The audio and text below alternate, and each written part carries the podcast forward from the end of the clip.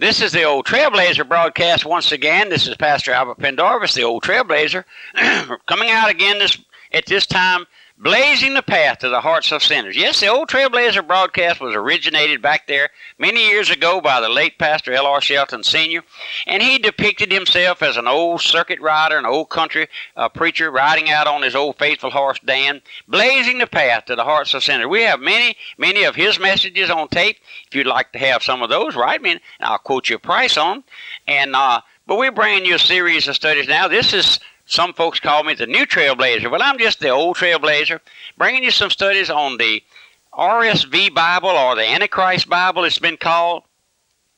Because of the things that are coming up on uh, this this uh, our nation and this world, I saw in a paper yesterday where the Bible has been proclaimed as hate hate messages in the Canadian government because of things that's going on up there. They call it hate, my friend, hate mail or hate. We see hate mail, but this was hate hate literature. They call it, and and it's just just a, a drop in the bucket. And I've offered to you before a little pamphlet that I put together, notes that I've made on on rever, on revised versions of the Bible, all all every kind of different Bible, and what they have done, what they have done to those things. Like the NIV Bible, it perverts the text and uh, if you would, if you have an NIV Bible, you go there and look at uh, it's it's uh, Ezekiel 23. Read Ezekiel 23 and then compare it with your King James Version Bible,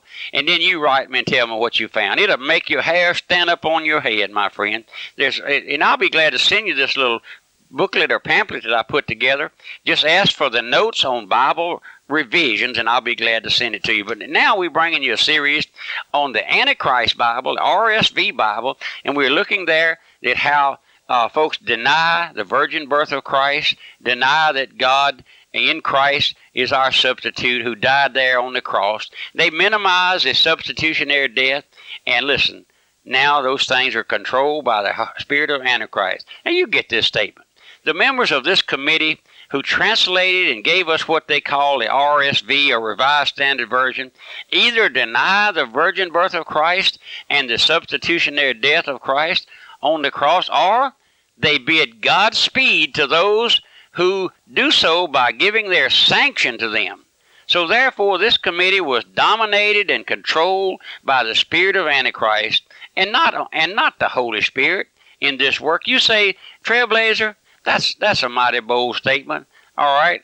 Let me let me quote you from one of the old writers, Dr. Harry Emerson Fosdick, the recognized leader and radio speaker for the National Council of Churches back there many, many, many years ago. He makes this bold statement. Of course I do not believe in the virgin birth or in that old fashioned substitutionary doctrine of the atonement, and I do not know of any intelligent Christian minister who does. Mr. Fosdick has always been recognized as a spokesman for the National Council of Churches. That being so, the leading members of the National Council of Churches in America either flatly deny the virgin birth and the substitutionary death of Christ, or they remain silent about it. So we're safe in saying that the spirit of the Antichrist led and, denomin- and, and, and uh, dominated this committee in their translation. That is the reason they undercut the deity of Christ throughout the Old and the New Testament. And we'll show you this as we come to it now. We have shown you what the doctrine of the Antichrist is. That is the exaltation of man to the throne as God. Also, we've shown you that the spirit of Antichrist, which is a denial that Jesus Christ is come in the flesh, a denial of the virgin birth, a denial of the substitutionary death on the cross, a denial of the cross eh, of Christ as Lord. They always speak of him as Jesus never as Lord. They never show him the respect of calling him Lord. Did you know what one verse in the Bible says? Every knee shall bow, and every tongue shall confess him as Lord. Now, these atheists, atheists and agnostics and skeptics and Unitarian, one day, my friend, they'll bow. Do you take pleasure in those folks, Pastor Trailblazer? No, sir. No, sir, my heart goes out to them. They always speak of him as Jesus, never Lord. They never show the respect, calling him Lord. The Lord Jesus Christ, who came in the flesh, was virgin born, died as our substitute, rose from the grave as our substituter, as our justifier, and was exalted to the right hand of God as Lord and Christ. Therefore, every individual who does not accept him as virgin born, as his substitute, as his Lord and Christ, will go to hell for his trouble, my friend. Now, folks often accuse the old trailblazers here of being awful dogmatic. But did you know?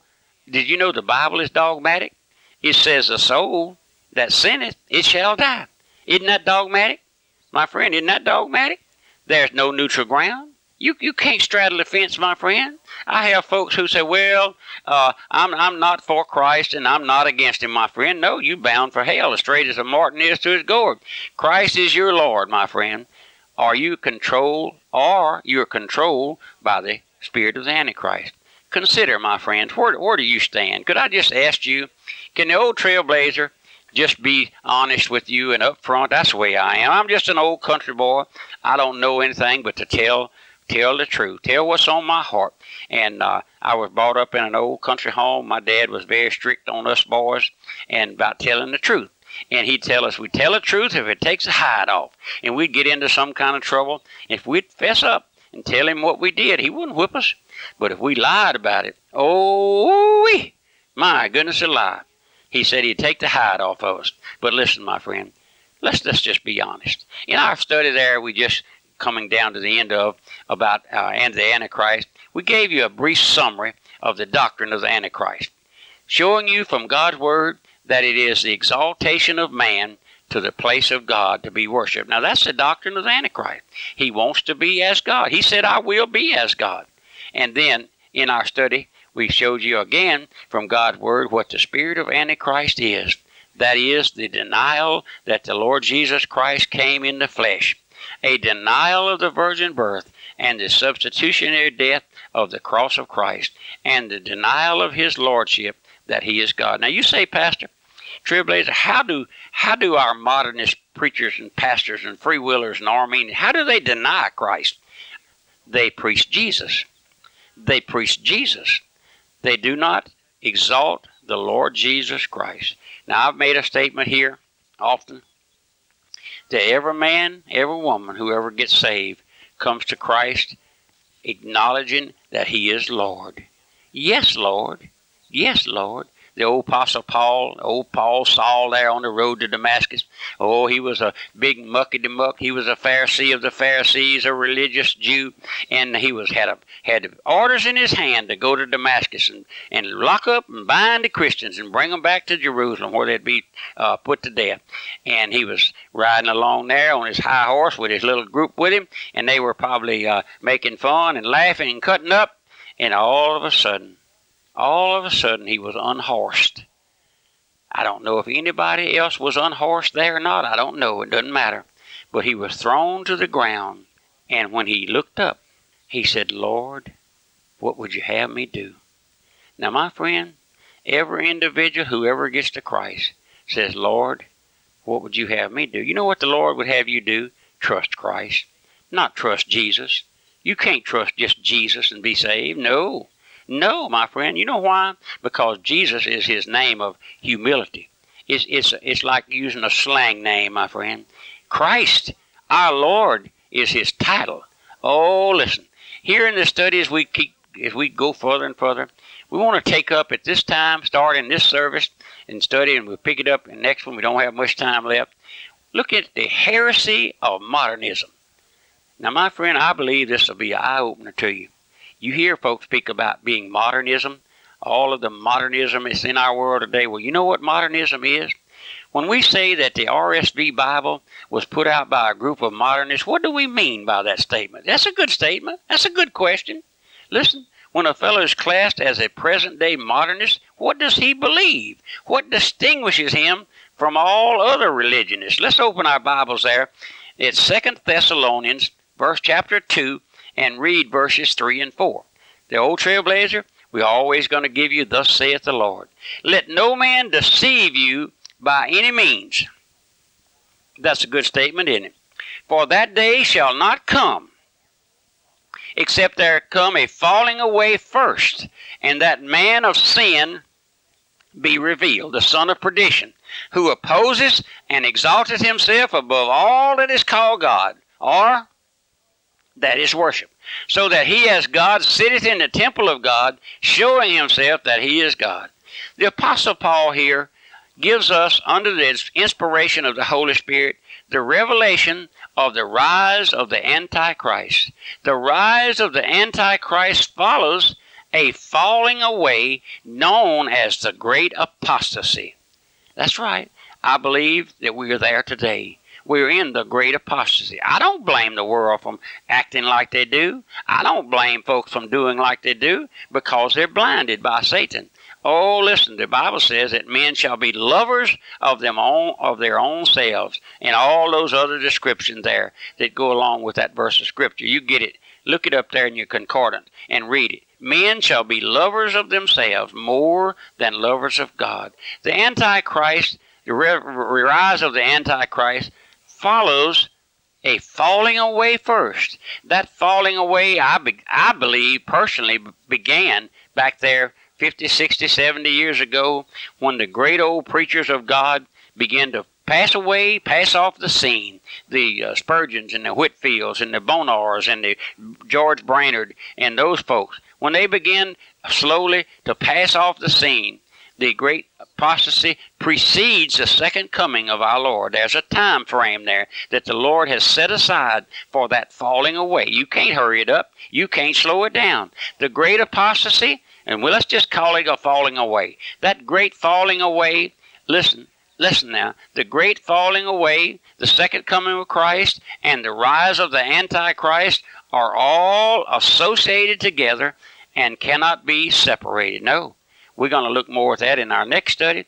But let's just, let me just ask you today uh, at this time, would you just ask the Lord to open your heart? The Antichrist spirit is here now, my friend, everywhere you look you you can't hardly get a, a friendly smile from anybody now. Folks are burdened down. They go about with a hard look on their face. You try to get out in traffic here in the city, folks will run over you before they let you. Go. Don't don't venture to cross the street. Oh no, you get run over. They speed up to try to run over. That's a hard heart.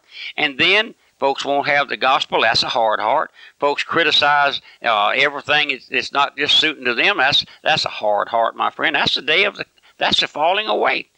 I remember I'm 73 years old, and I can remember when I was a child, people were polite to each other, kind to each other. Yes, ma'am, no, ma'am. The children taught to, to respect their elders. Now, now they call you old fool and put some other languages in there with it that I can't say over this air.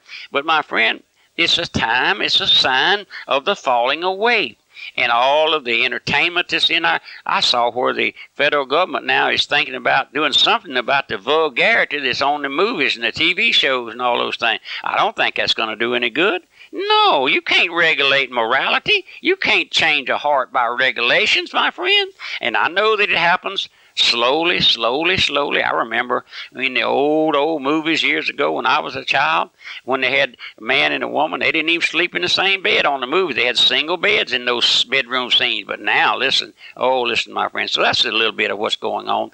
Remember, uh, the old trailblazer coming out here day by day. Would you think and holler across the back fence and tell your neighbor to turn in the old radio, old trailblazer?